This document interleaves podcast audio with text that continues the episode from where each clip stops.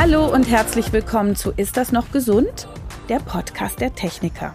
Ich bin Dr. Jael Adler, ich bin Ärztin mit eigener Praxis in Berlin und heute geht es hier im Podcast um Alzheimer und Demenz.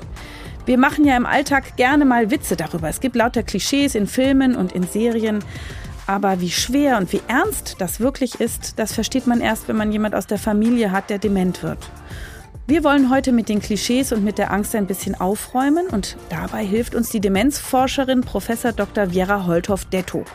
Sie ist Chefärztin der Klinik für Psychiatrie, Psychotherapie und Psychosomatik im Alexianer Krankenhaus Hedwigshöhe in Berlin. Und einer ihrer Forschungsschwerpunkte ist die Gerontopsychiatrie, also die Psychiatrie des höheren Lebensalters, wo man ja häufiger Demenzpatienten hat. Und jetzt geht's los. Herzlich willkommen, Frau Professor Holthoff-Detto. Danke für Ihre Zeit. Ich grüße Sie herzlich. Vielleicht können Sie uns ganz kurz nochmal erklären den Unterschied zwischen Alzheimer und Demenz. Ja, genau. Also die, äh, die Demenz ist tatsächlich der Überbegriff und dann gibt's verschiedene Formen der Demenz, die alle äh, bestimmte Leistungen des Gehirns nicht mehr möglich machen, aber die Ursachen sind sehr unterschiedlich. Die häufigste ist aber die Alzheimer-Demenz, weit häufigste. Deswegen wird das auch oft synonym verwendet. Ah, und woran merken das die Betroffenen vielleicht selber? Merken die das vor oder nach ihrem Umfeld?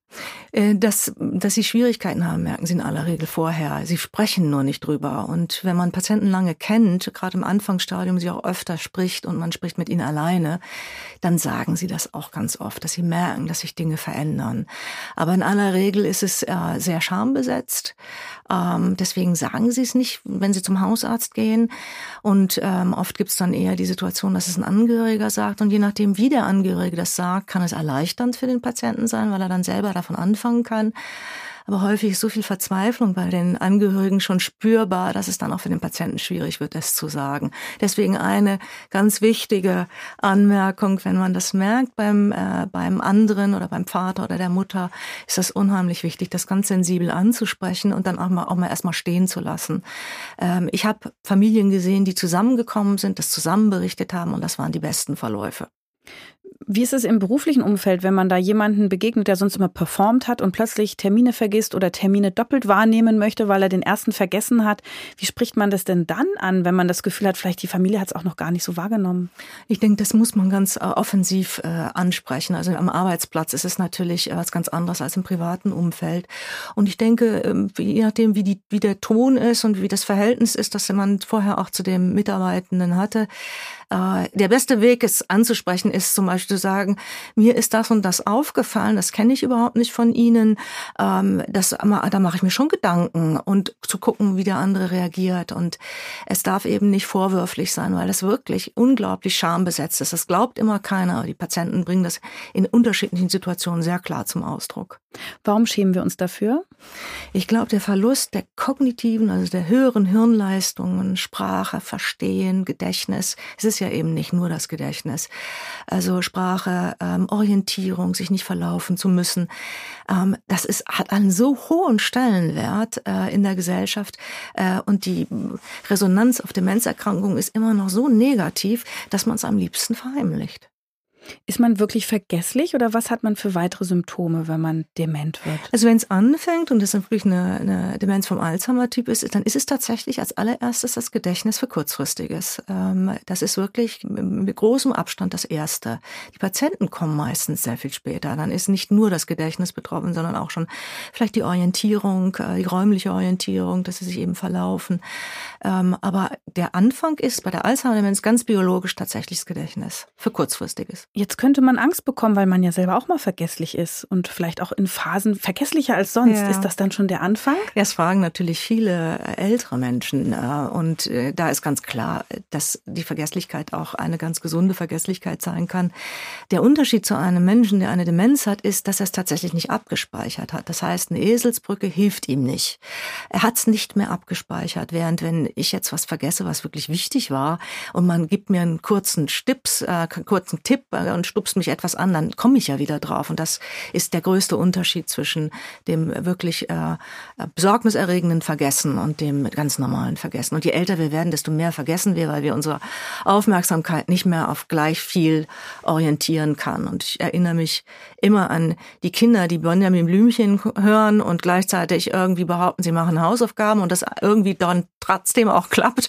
Spätestens im Studium klappt das ja schon nicht mehr so gut wie zu der Zeit. Das heißt, man verliert auch diese, diese Multitasking-Möglichkeit tatsächlich und mit dem höheren Lebensalter merkt man es dann auch noch mehr. Jetzt haben Sie von Scham gesprochen. Wie ist es denn mit Angst oder Depression? Ist das auch eine Reaktion, die Sie sehen? Ja, das, ähm, das, das sehen wir ähm, in der Klinik natürlich besonders häufig, weil die Patienten ja deswegen auch kommen. Ähm, ich glaube, die Depression ist viel häufiger, als wir das diagnostizieren. Wir sind dann immer sehr schnell bei den kognitiven Leistungsdefiziten, die wir dann schauen und, äh, und objektivieren und gucken, wie. Mit Tests oder Messungen? Mit, genau, mit Tests äh, und schauen, was, was, was, was ist auch, was fällt dem Patienten leicht. Das ist ja eine wichtige Information. Was, was können sie wirklich noch richtig gut und wo müssen sie wirklich aufpassen? Wie können sie aufpassen? Was können sie tun? Tun. Darum geht's ja bei der Diagnostik, dass wir das äh, auch erklären können und den Patienten da begleiten können. Ähm, und ähm, das, es gibt eben auch viele Möglichkeiten, ähm, beginnende Gedächtnisschwächen auszugleichen. Können Sie mal ein Beispiel für so einen Test geben? Ähm, es gibt einen Test, der ganz einfach ist, den machen viele niedergelassene Kollegen, ähm, der allerdings dann schon für eine fortgeschrittenere Erkrankung äh, spricht, ist zum Beispiel die Uhr einzuzeichnen. Und da lachen immer alle, wenn man das so sagt, aber das ist eine komplexe Leistung. Es ist eine komplexe Leistung, sich diesen runden Kreis, also diesen Kreis, der leer ist, äh, vorzustellen, wie man ihn viertelt, wie man die Zahlen korrekt hintut und wie man dann die Zeige auf 10 nach 11. Das ist viel Abstraktionsvermögen und ähm, da sieht man schon, wie weit äh, ein, ein Patient kommt. Und dann gibt es sehr, sehr differenzierte Tests, die, die darum gehen, wie lange braucht jemand, um eine Wortliste zu lernen, so bei ganz frühen Störungen, die sehr viel komplexer sind und wo man das gut sehen kann, wo die Schwierigkeit ist. Es gab doch diesen Millionär Gunter Sachs, der sich das Leben genommen hat, weil er dachte, er hätte Alzheimer.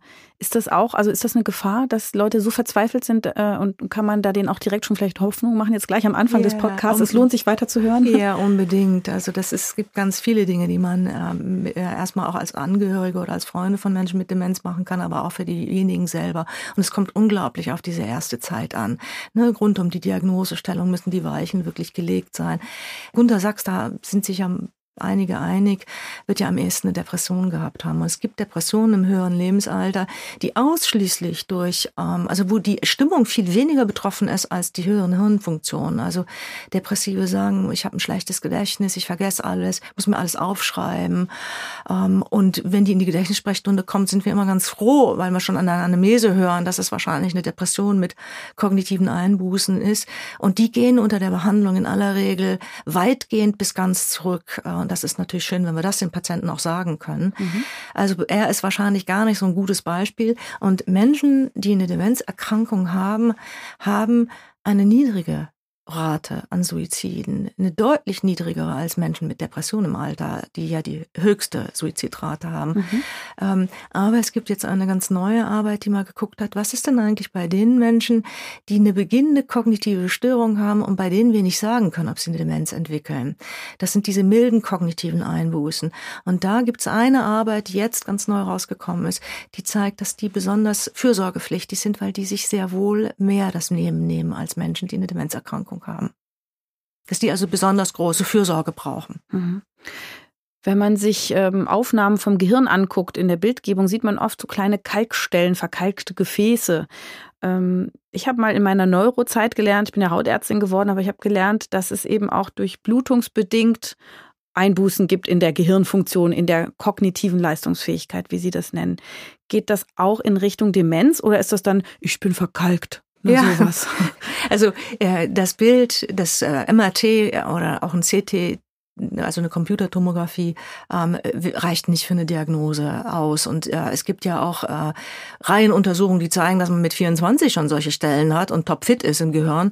Also diese Assoziation ist nicht so eng, wie sie alle das immer befürchten. Und mhm. natürlich darf man im höheren Lebensalter, wenn man so ab 80 aufwärts spricht, natürlich ist das Gehirn auch älter geworden. Das heißt aber nicht, dass es weniger funktionstüchtig ist. Mhm. Auch nicht mit solchen Stellen. Aha. Und wie alt sind jetzt also Patienten im Schnitt, wenn sie die Diagnose Demenz oder auch dann besonders Alzheimer bekommen? Eine wichtige Vorbemerkung ist, dass je älter die Menschen werden, desto häufiger ist die Erkrankung. Wir sehen selten Menschen, die unter 60 äh, erkranken. Das ist eine ganz kleine Gruppe im Vergleich zu den anderen. Und ich denke, so 75 äh, bis 80 ist so der Schnitt äh, der Patienten, die wir auch in den Gedächtnisambulanzen dann sehen. Mhm. mhm. Es gibt so, ich hatte es öfter mal so Patienten, die so immer so versaute Witze reißen reißen dann irgendwie, so ganz enthemmt wirken, so ein bisschen ordinär und derb. Das ist wohl auch eine Form der Demenz, richtig? Ja, das ist eine Form der Demenz, die frontotemporale Demenz heißt, oder manche kennen das vielleicht noch unter dem Ausdruck PIC-Demenz. Das ist eine seltene Demenz, die, die durch soziales, also eine Änderung des Sozialverhaltens auffällt. Und äh, das ist äh, für die Familien und für die Betroffenen auch hart, für die Familien hart zu sehen, dass sich jemand so verändert und für die Betroffenen zu merken, dass sie gar nicht die Reaktion auslösen, die sie denken, dass sie die auslösen. Mhm. Also wenn jemand so ein, wie Sie sagen, so einen schrägen oder verdreckten Witz erzählt, dann erwartet ja, dass alle lachen und mhm. ist dann natürlich schon ziemlich erschrocken, wenn sie das nicht tun. Und äh, das sind, äh, das ist jetzt eine seltene Form, Gott sei Dank, aber sie sind auch wirklich schwer zu behandeln. Und warum geht das Frontalhirn da zurück? Die Degeneration dieser unterschiedlichen Demenzformen beginnt an verschiedenen Stellen. Und bei dieser frontotemporalen Demenz ist es so, dass es im frontalen Hirn beginnt. Und da ist ja eben Steuerung, äh, Affekt, also Gefühle, die Steuerung, das mhm. soziale mhm. Gewissen, das Nachdenken, das ist ja alles da vorne lokalisiert. Und deswegen fällt das als erstes dann auf.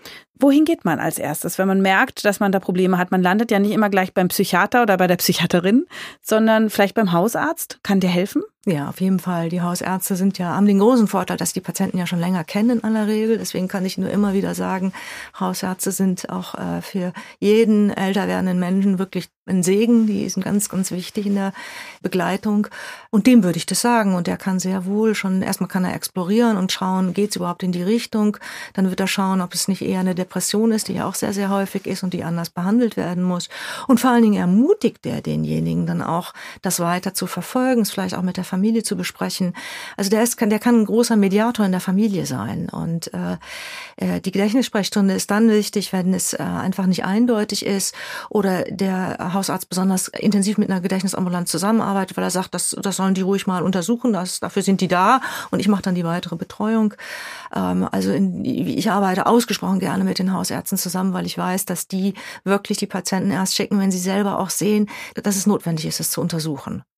Was passiert genau im Gehirn? Also organisch oder auf mikroskopischer Ebene oder auf Botenstoffebene, kann man das eingrenzen für jede Art der Demenz vielleicht sogar? Nicht für alle so gut wie für die Alzheimer-Demenz, weil sie einfach die am häufigsten untersuchte und auch am häufigsten auftretende ist und ähm, äh, da auch ganz gezielt Medikamente gesucht werden. Es gibt so verschiedene Mechanismen. Ich habe gehört, dass den Podcast auch viele junge Leute hören und deswegen äh, finde ich es nochmal ganz nett, äh, nochmal so an den Bio-Unterricht zu erinnern. Das sind also, es gibt ähm, zwei wesentliche Mechanismen, Mechanismen, die dazu führen, zu der Alzheimer-Erkrankung führen. Äh, und die spielen sich eben an den Zellmembranen ab und die äh, resultieren dann in pathologisch, also krankhaft gefalteten Eiweißen, also Proteinen. Und die verschiedenen Medikationen zielen auf diese beiden unterschiedlich und krankhaft gefalteten Proteine. Also darauf zielen die ab. Äh, und darum dreht sich die ganze Forschung. Wie entstehen denn diese Proteine?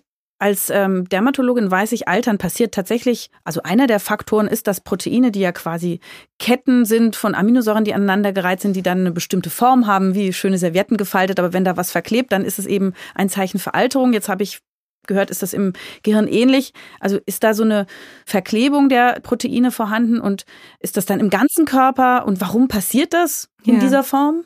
Also das ist nur im, ähm, im Gehirn. Mhm. Also bei den Patienten in einer Alzheimer-Erkrankung ist das nur im Gehirn. Mhm. Und äh, das, was da so interessant dran ist, ist, dass das Gehirn ja selber auch Möglichkeiten hat, ähm, solche Ansammlungen auch zu verhindern. Und es gibt also ein Protein in der Membran von den Nervenzellen. Das wird immer aufgebaut und wieder abgebaut, aufgebaut, abgebaut. Und das Besondere daran ist, dass das Protein so geschnitten wird, dass es eben auch immer wieder zusammengebastelt werden kann vom Gehirn selber. Mhm. Und bei der Alzheimer-Erkrankung ist es so, dass es von einem einer anderen Schere geschnitten wird und es dann eben nicht mehr wieder zusammengesetzt werden. Und mhm. diese sozusagen überflüssig anfallenden Proteine kann das Gehirn, weil es das gar nicht, darauf gar nicht trainiert ist und es gar nicht so angelegt ist, gar nicht abtransportieren. Und die verklumpen dann ähm, außerhalb der Zellen, zwischen den Zellen, sind das Eiweißklumpen mhm. und die sind oder führen zu entzündlichen Prozessen, ganz, ganz, ganz klein, ganz langsam. Aber vor allen Dingen stören sie die ähm, Neuronen in ihrer Kommunikation. Das heißt also, erst sind die Neurone in der Kommunikation wirklich mechanisch gestört, die liegen da einfach und verhindern mhm. das. Und der nächste Schritt, und das ist das, was in den letzten Jahren erst überhaupt auch äh, gefunden werden konnte, ist, dass sie eben auch eine lokale Entzündung auslösen, was wir ja kennen ne, aus, aus vielen Organen, dass wenn da etwas Pathologisches liegt, ist auch immer ein Saum, der entzündlich ist. Und und das weiß man heute, das ist der eine Weg. Und der andere Weg, das sind die Amyloid-Plaques, wenn das jemand gehört hat, das ist auch wichtig. Das sind die Impfungen jetzt, die Alzheimer-Impfungen, die immer wieder untersucht werden, die gerade diese Plaques angreifen und abbauen sollen. Und dann gibt es ein zweites Krankheit. Amyloid ist auch eine Eiweißstruktur. Genau, das ist diese Eiweißstruktur, mhm. die da abgelagert wird. Und diese zweite, das zweite Protein ist ein total anderes Protein. Das zeigt eben einfach die Vielfalt der Natur. Ähm, das ist ähm, ein Protein, das unbedingt erforderlich ist, damit man in den langen Nervenzellen Botenstoffe transportiert kriegt und Nahrungsstoffe. Die werden an so einem, wie so kleine Schienen weitergeleitet in dieser Nervenzelle und gelangen überall hin, wo sie hin müssen. Ähm, und dieses Protein, das dafür sorgt, dass diese Schienen intakt bleiben, das ist bei der Alzheimer-Erkrankung gestört, sodass diese Schienen Schienen tatsächlich, das kann man sich wirklich so vorstellen, einfach nicht mehr aneinander passen und den Weg nicht mehr reibungsfrei machen für die ganzen Nährstoffe und die Zellen deswegen zerfallen, weil sie nicht mehr ernährt mhm. werden. Und dann wird dieses Protein Tau, schüttet sich quasi aus und das kann man dann auch in Untersuchungen feststellen und das hat eine ganz störende Wirkung auch auf die anderen Nervenzellen. Also zwei völlig unterschiedliche, auch nicht unmittelbar miteinander verbundene Kreisläufe in der krankhaften Verwertung von Eiweißen, die aber dann auch die Chance in Zukunft hoffentlich bringen werden, dass man es auch da an den Stellen behandeln kann. Mhm. Kann man dann an Alzheimer auch sterben eigentlich, wenn das Gehirn so zugrunde geht? Das Gehirn ist nicht der Grund, warum die Patienten ähm, sterben, sondern die sterben durch das vorzeitige Altern. Also sie sind einfach schwach und äh, kraftlos und pflegebedürftig. Das ist ganz am Ende in der Erkrankung. Und die Alzheimer-Erkrankung selber ist nicht der Todesgrund. Das Gehirn äh, hat viel Reserve und kann immer noch so funktionieren, auch wenn es mhm. sehr an vielen Stellen gestört ist. Aber ähm, sie haben dann einfach das, was dann so bei Bettlägerigkeit so häufig die Angst ist, ne? dass es eine mhm. Lungenentzündung wird, dass sie sich verschlucken, weil sie mhm. so schwach sind. Das ist dann auch die Endphase einer Erkrankung. Das ist auch für uns immer dann auch ein Zeichen dafür, dass dass es wichtig ist, dass äh, auch Friede herrscht. Mhm. Ist das eine Zivilisationskrankheit, Demenz zu entwickeln? Ich weiß das nicht, ob das, ob es wirklich eine Zivilisationskrankheit ist. Die westlichen Länder haben es am meisten untersucht. Äh, wenn ich an Dörfer denke, in entlegenen Gegenden Afrikas, da wird es sicher auch Demenzerkrankte geben, aber die leben dort einfach ganz anders und fallen nicht auf als besonders veränderte Menschen. Und ich glaube, das wäre schön, wenn das auch hier bei uns so wäre, dass äh, jemand mit der Erkrankung sich nicht sofort außen vor fühlen müsste, was ein wesentlicher Erschwernis ist äh, und sicher auch ein Grund ist, warum die am Anfang so oft so wahnsinnig traurig sind. Hm.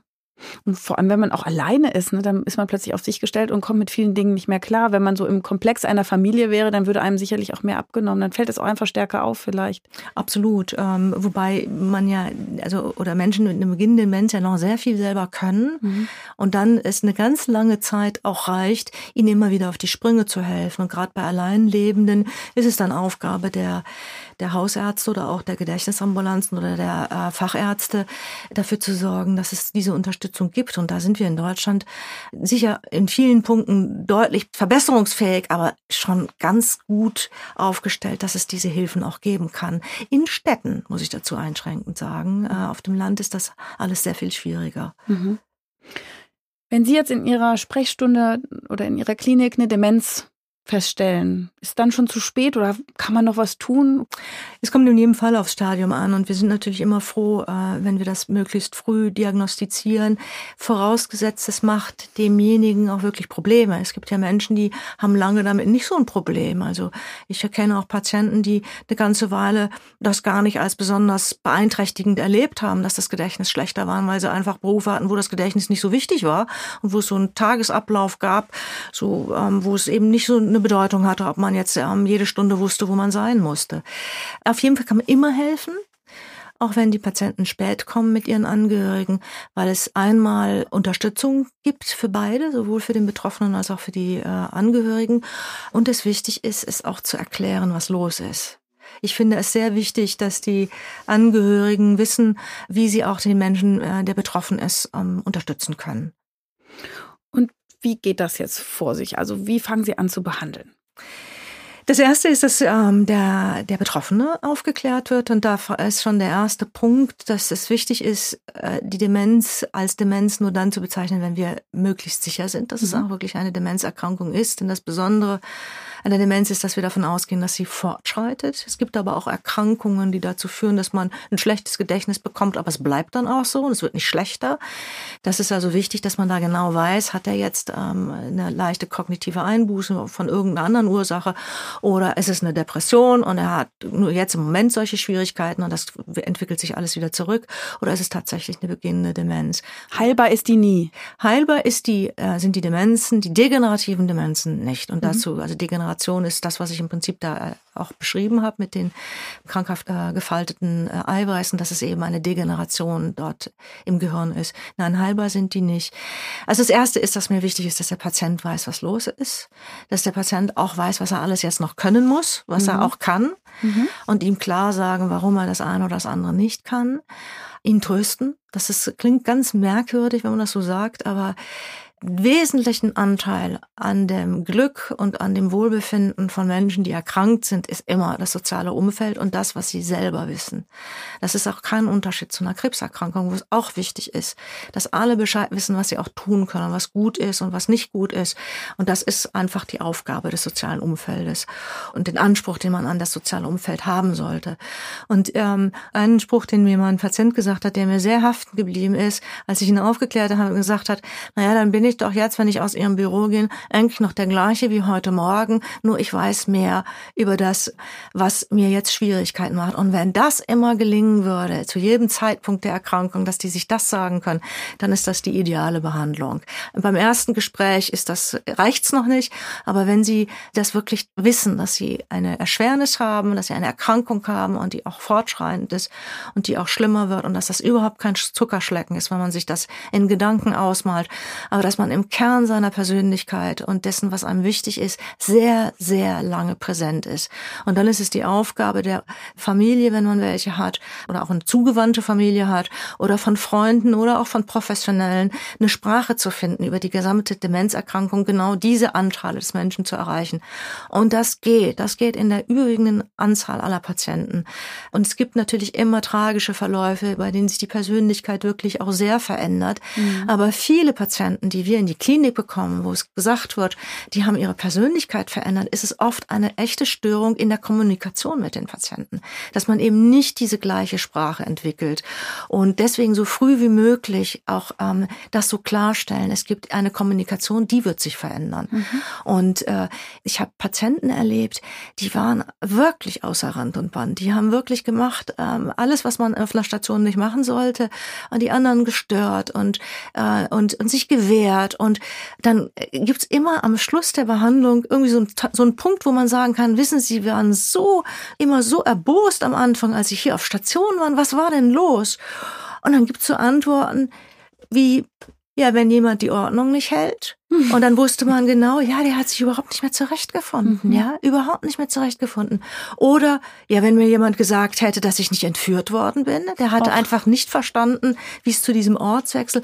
Und das liebe ich an dieser Arbeit so, dass es wirklich so einen Punkt gibt und den können die Schwestern auf Station einfach grandios, wenn die sich wirklich auf die Gerontopsychiatrie spezialisieren, die merken das sofort und die finden irgendwo einen Anker und dann haben die den Fuß in der Tür und dann dann haben sie was verstanden. Und das macht die Arbeit extrem ähm, irgendwie, ja, ich finde das extrem erfüllend. Das ist wirklich ein großer Sinn, den man dann sieht in der Arbeit. Ich kriege Gänsehaut, wenn Sie das erzählen. auch sehr anschaulich und sehr menschlich. Und äh, ich finde das auch wichtig in der Medizin, wie Sie sagen. Es gilt eigentlich ja für jede Krankheit, ne?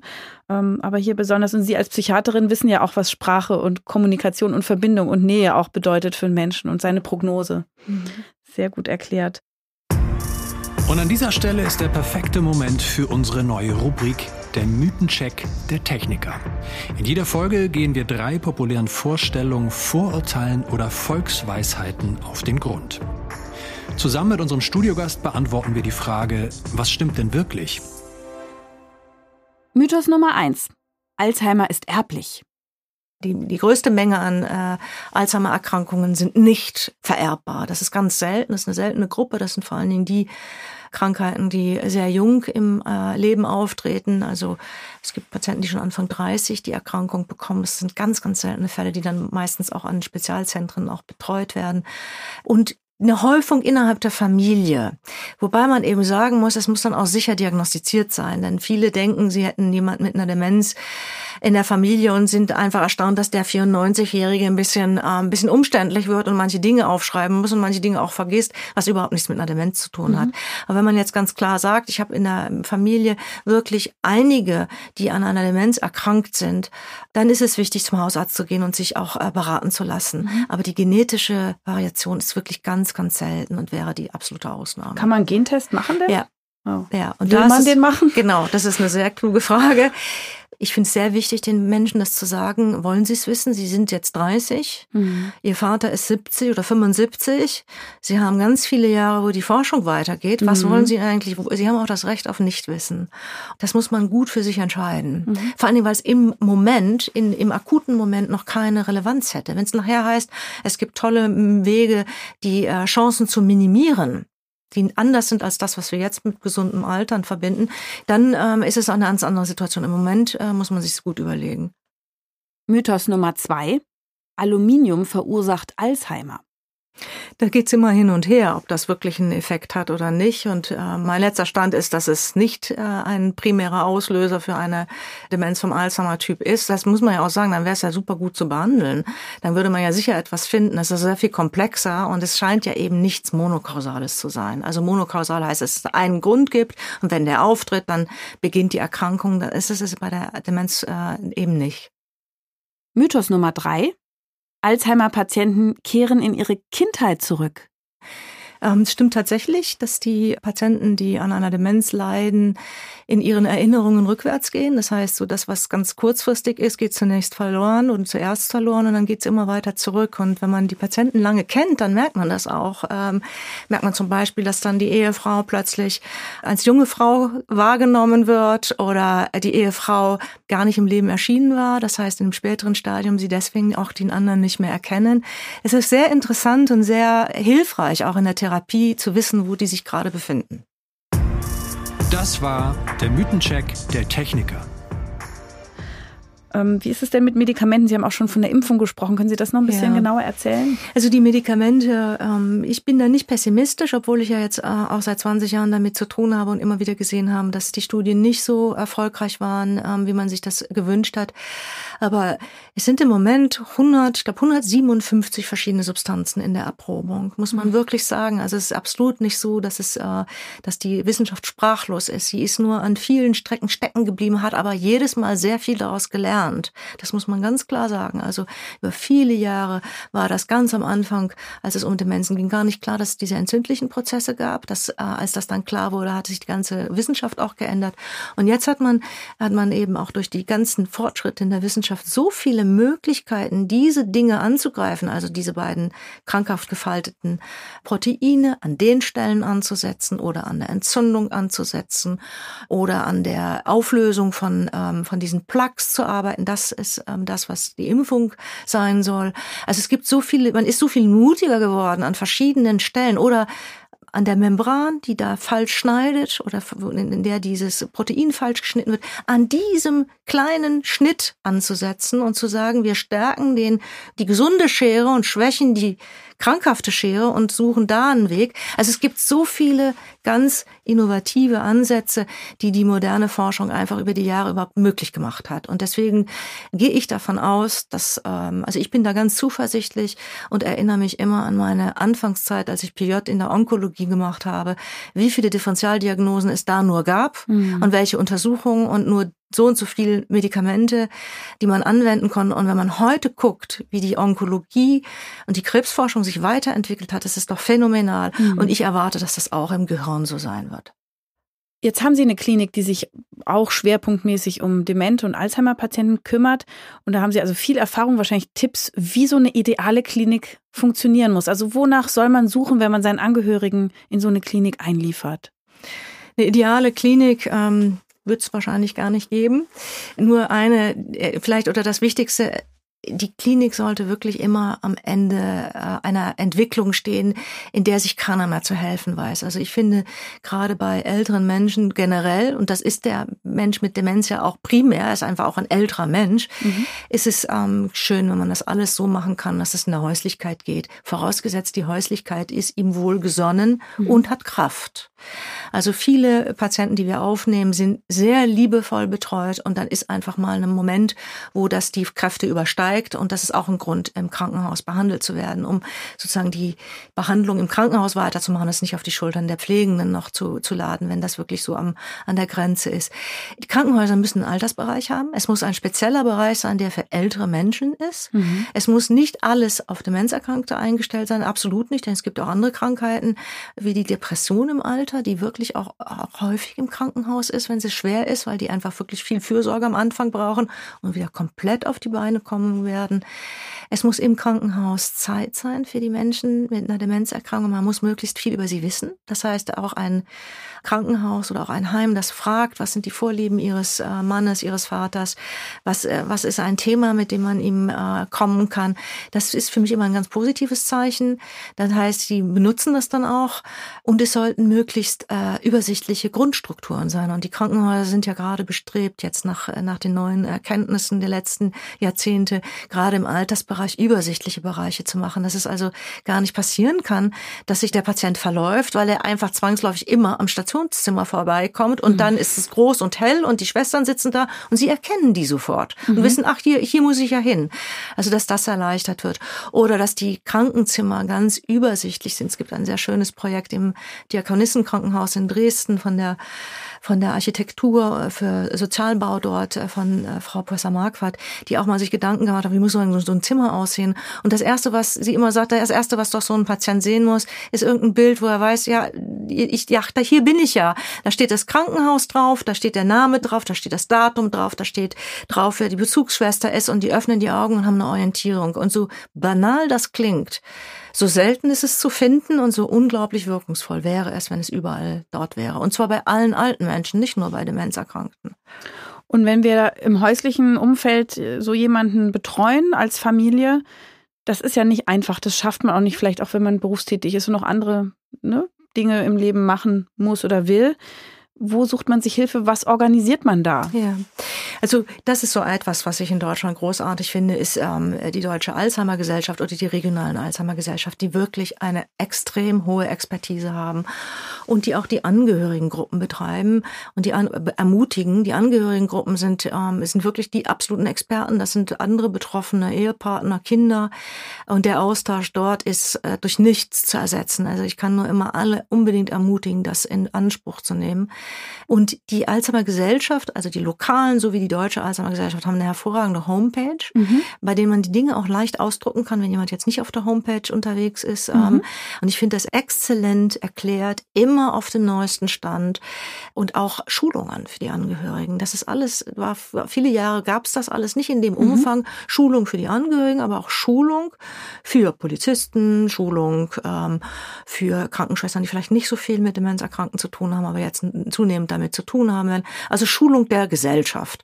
Und das ist vielleicht das, was ich mir am meisten wünschen würde, dass es eine Schulung gäbe, die eben ermöglicht, dass so jemand sowas sagen kann. Ich bin immer noch der gleiche ich hab, bin erkrankt, aber ich bin noch der gleiche Mann wie heute Morgen und ähm, der nicht ausgelacht wird, dem man vielleicht, und das machen ja unheimlich viele liebevolle Verkäuferinnen, die sagen, kommen Sie, ich, lassen Sie mich Ihnen mal helfen. Weil wenn die eine schlechte Erfahrung an der Kasse machen, gehen sie nicht mehr einkaufen. Mhm. Und das mhm. ist sofort ein Rückschritt. Im Übrigen für jeden Älteren. Das kann ja auch jemand sein, der einfach schlecht sieht, ja. Also diese Herzlichkeit und Hilfsbereitschaft von außen ist mehr wert als jede Medizin. Also mhm. dass einfach das normale Leben so lange wie möglich weitergehen kann. Mhm. Also jetzt habe ich schon gelernt, also für die Angehörigen wichtig, das Thema nicht als Tabu zu sehen, sondern als ein gesellschaftliches ja. Thema, etwas, was vorkommt und passiert. Die Angehörigen können sich Selbsthilfegruppen quasi oder Selbsthilfe organisieren.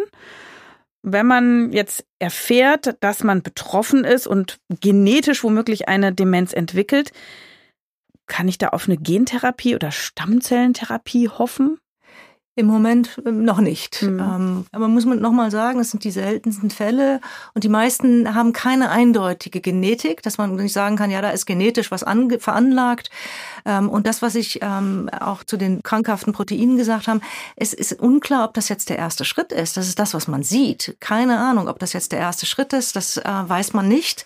Also man kann jetzt auch nicht sagen, irgendein Gen muss ja betroffen sein, damit das unbedingt so ist. Aber es gibt was ganz Wichtiges und das werden die neurologischen Kollegen auch alle so sagen. Ähm, es gibt ja so eine Verletzlichkeit des Gehirns. Das heißt, es gibt Menschen, die das Gehirn mit all den Dingen, die wir vorhin besprochen haben, möglichst gesund halten und die Demenz nie erleben, weil sie so alt werden und gesund bleiben und die Demenz sich nicht entwickelt, während jemand, der ein geschädigtes Hirn hat, zum Beispiel durch viele Durchblutungsstörungen, weil Hypertonus schlecht eingestellt, Diabetes schlecht eingestellt, der hat eine Gefahr, die Demenz zu entwickeln, weil das Gehirn quasi nicht so viel Reserve hat. Also das heißt tatsächlich Reserve, Hirnreserve. Mhm. Und das war etwas, was man auch an sehr schönen Studien sehen konnte. Ähm, da gab es so eine Nonnenstudie, die ganz, ganz berühmt ist. Äh, die Nonnen waren alle gleich in ihrem Leben und hatten trotzdem völlig unterschiedliche Gehirne.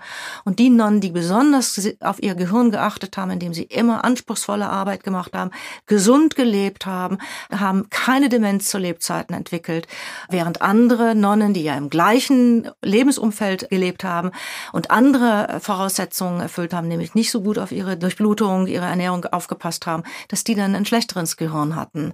Ähm, und das zeigte, war so der erste Hinweis dafür, dass es wirklich sehr wertvoll ist, auf das Gehirn zu achten. Dazu gehört in dem Alter ganz jung, ganz klar die Drogen, der Alkohol, schlecht eingestellte internistische Erkrankungen, Diabetes, äh, fehlende Bewegung und auch fehlende Beanspruchung des Gehirns. Also das Gehirn darf eben auch, äh, muss auch immer ein Stück gefordert sein. Mhm womit erklärt werden könnte, warum manche Alzheimer bekommen und andere nicht, obwohl sie sozusagen dieselben Startvoraussetzungen haben. Genau, ja.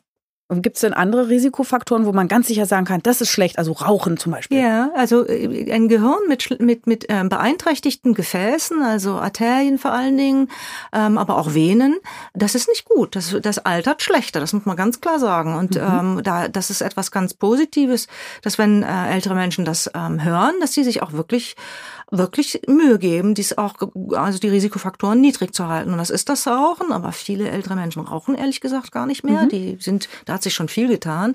Dann ist, gibt's natürlich die, äh, den Diabetes, den es im äh, höheren Lebensalter häufiger gibt als im jüngeren oder mittleren Lebensalter, ähm, die dann auch wissen, ich muss das gut einstellen. Der, der Zuckerwert ist total wichtig für die, für gesunde Arterien und Venen im Gehirn.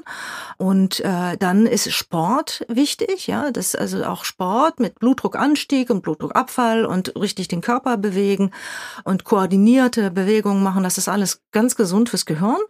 Ähm, das wissen gut informierte ältere Menschen, da machen die mir alle schon was vor, was die alles schon wissen, was man da Gutes tun kann. Deswegen Brit spielen und tanzen, ja, richtig? Ja, absolut. Also ich sage immer, alles, was das Gehirn anstrengt, wenn ich jetzt kein Champion in, äh, in Kreuzworträtseln bin und ich muss mir richtig Mühe geben, die auszufüllen, ist das auch gut gut.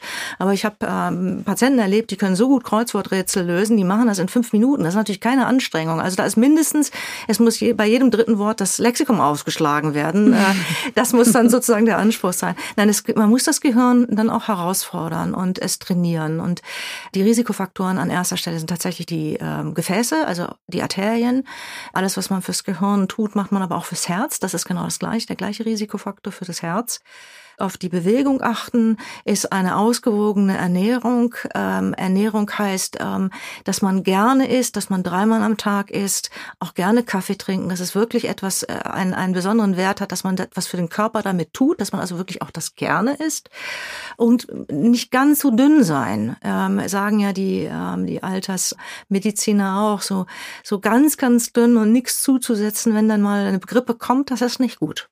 Und dann ist es natürlich auch so, dass Alkohol, so das abendliche Bier, ja, absolut immer unter dem Aspekt, dass es gehört zu einem ganz schönen Essen oder zu einem besonders schönen Abend, aber eben nicht jeden Abend. Und da gibt's ja so die Faustregel auch bei, auch wenn wir äh, Patienten mit Suchterkrankungen beraten, sagen wir immer, wenn es nur ein schädlicher Gebrauch war und keine Abhängigkeit, ähm, dass man äh, sehr wohl mal was trinken kann und in Maßen heißt, man macht immer wieder eine Pause, dass die Leber sich wirklich erholen kann und eben an den Tagen, in denen man trinkt, nicht exzessiv zu trinken. Mhm. Und natürlich gibt's auch mal eine Feier, wo man zu viel trinkt. Das kennt, glaube ich, jeder. Dann macht man immer eine Woche Pause und mhm. äh, lässt seine Leber wieder in Ordnung kommen und ein bisschen zur Ruhe kommen. Und äh, zu viel Alkohol ist eindeutig ein, ähm, ein Effekt, hat eindeutig einen Effekt auf die äh, Gefäße im Gehirn. Und wir haben Demenzen, die auch äh, durch Suchterkrankungen entstehen. Mhm. Wobei den Franzosen sagt man ja nach, sie haben einen gesunden Lebensstil und trinken jeden Tag ein, zwei Gläschen Rotwein und sind jetzt nicht unbedingt mehr dement. Ja, aber da gab es ja mal diese äh, Veröffentlichung vor einigen Jahren, dass es auch bestimmte Rotweine gab, die besonders gut sein sollen. Das hat sich aber alles so nicht bestätigt. Ich glaube, was die Franzosen können, ist, die können mit Essen und Trinken wirklich ein ganz gutes Lebensgefühl mhm. herbeizaubern. Und vielleicht ist es das Lebensgefühl, was dann eher mhm. schützt. Und es gibt auch Ergebnisse aus einer britischen Studie, die sehr, sehr wohl zeigen, dass Menschen, die regelmäßig Wein getrunken haben, aber eben in Maßen weniger häufig die Demenz entwickelt haben. Dazu kann man natürlich jetzt spitzfindig sagen, naja, aber welcher Brite trinkt denn eigentlich immer Wein? Dann sagt man, ja, es sind wahrscheinlich die, die auch in einem besseren finanziellen Rahmen, einem besseren medizinischen Rahmen mhm. sich bewegen. Da sehen Sie mal, dass, wie schwierig das ist, auch Aussagen zu treffen. Ne? Das war ein ganz klarer Befund. Ne? Wein, die, die Wein getrunken haben, waren besser gesundheitlich dran als die, die Bier getrunken haben. Aber sie waren wahrscheinlich auch aus einer äh, sichereren wirtschaftlichen Schicht.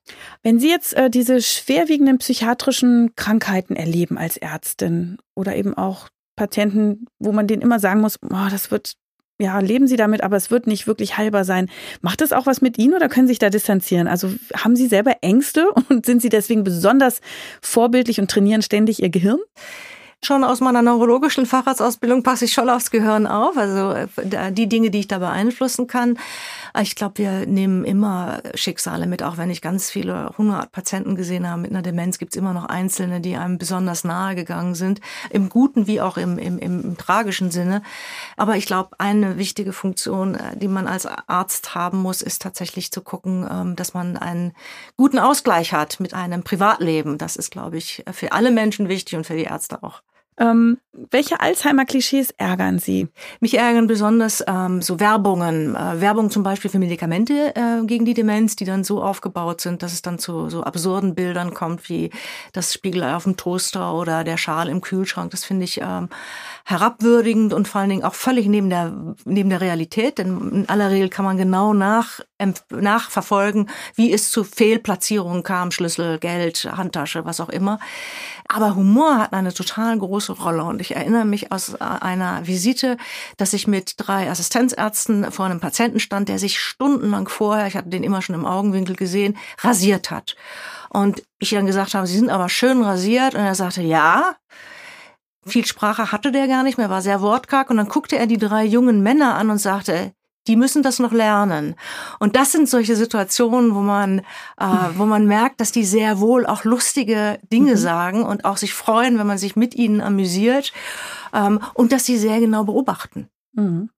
Und man muss mit Menschen, die dement sind, übrigens auch nicht lauter sprechen. Ne? Man neigt ja so als medizinisches Personal dann so wahnsinnig zu schreien, aber hören die ja ganz gut. Ich, ich liebe dann immer die etwas Schwerhörigen, die dann sagen, sie müssen aber jetzt hier nicht so schreien. Gibt es Bücher oder Filme, die Sie uns ans Herz legen können, wo die Erkrankung Alzheimer oder Demenz an sich irgendwie gut dargestellt ist, wo wir was lernen können?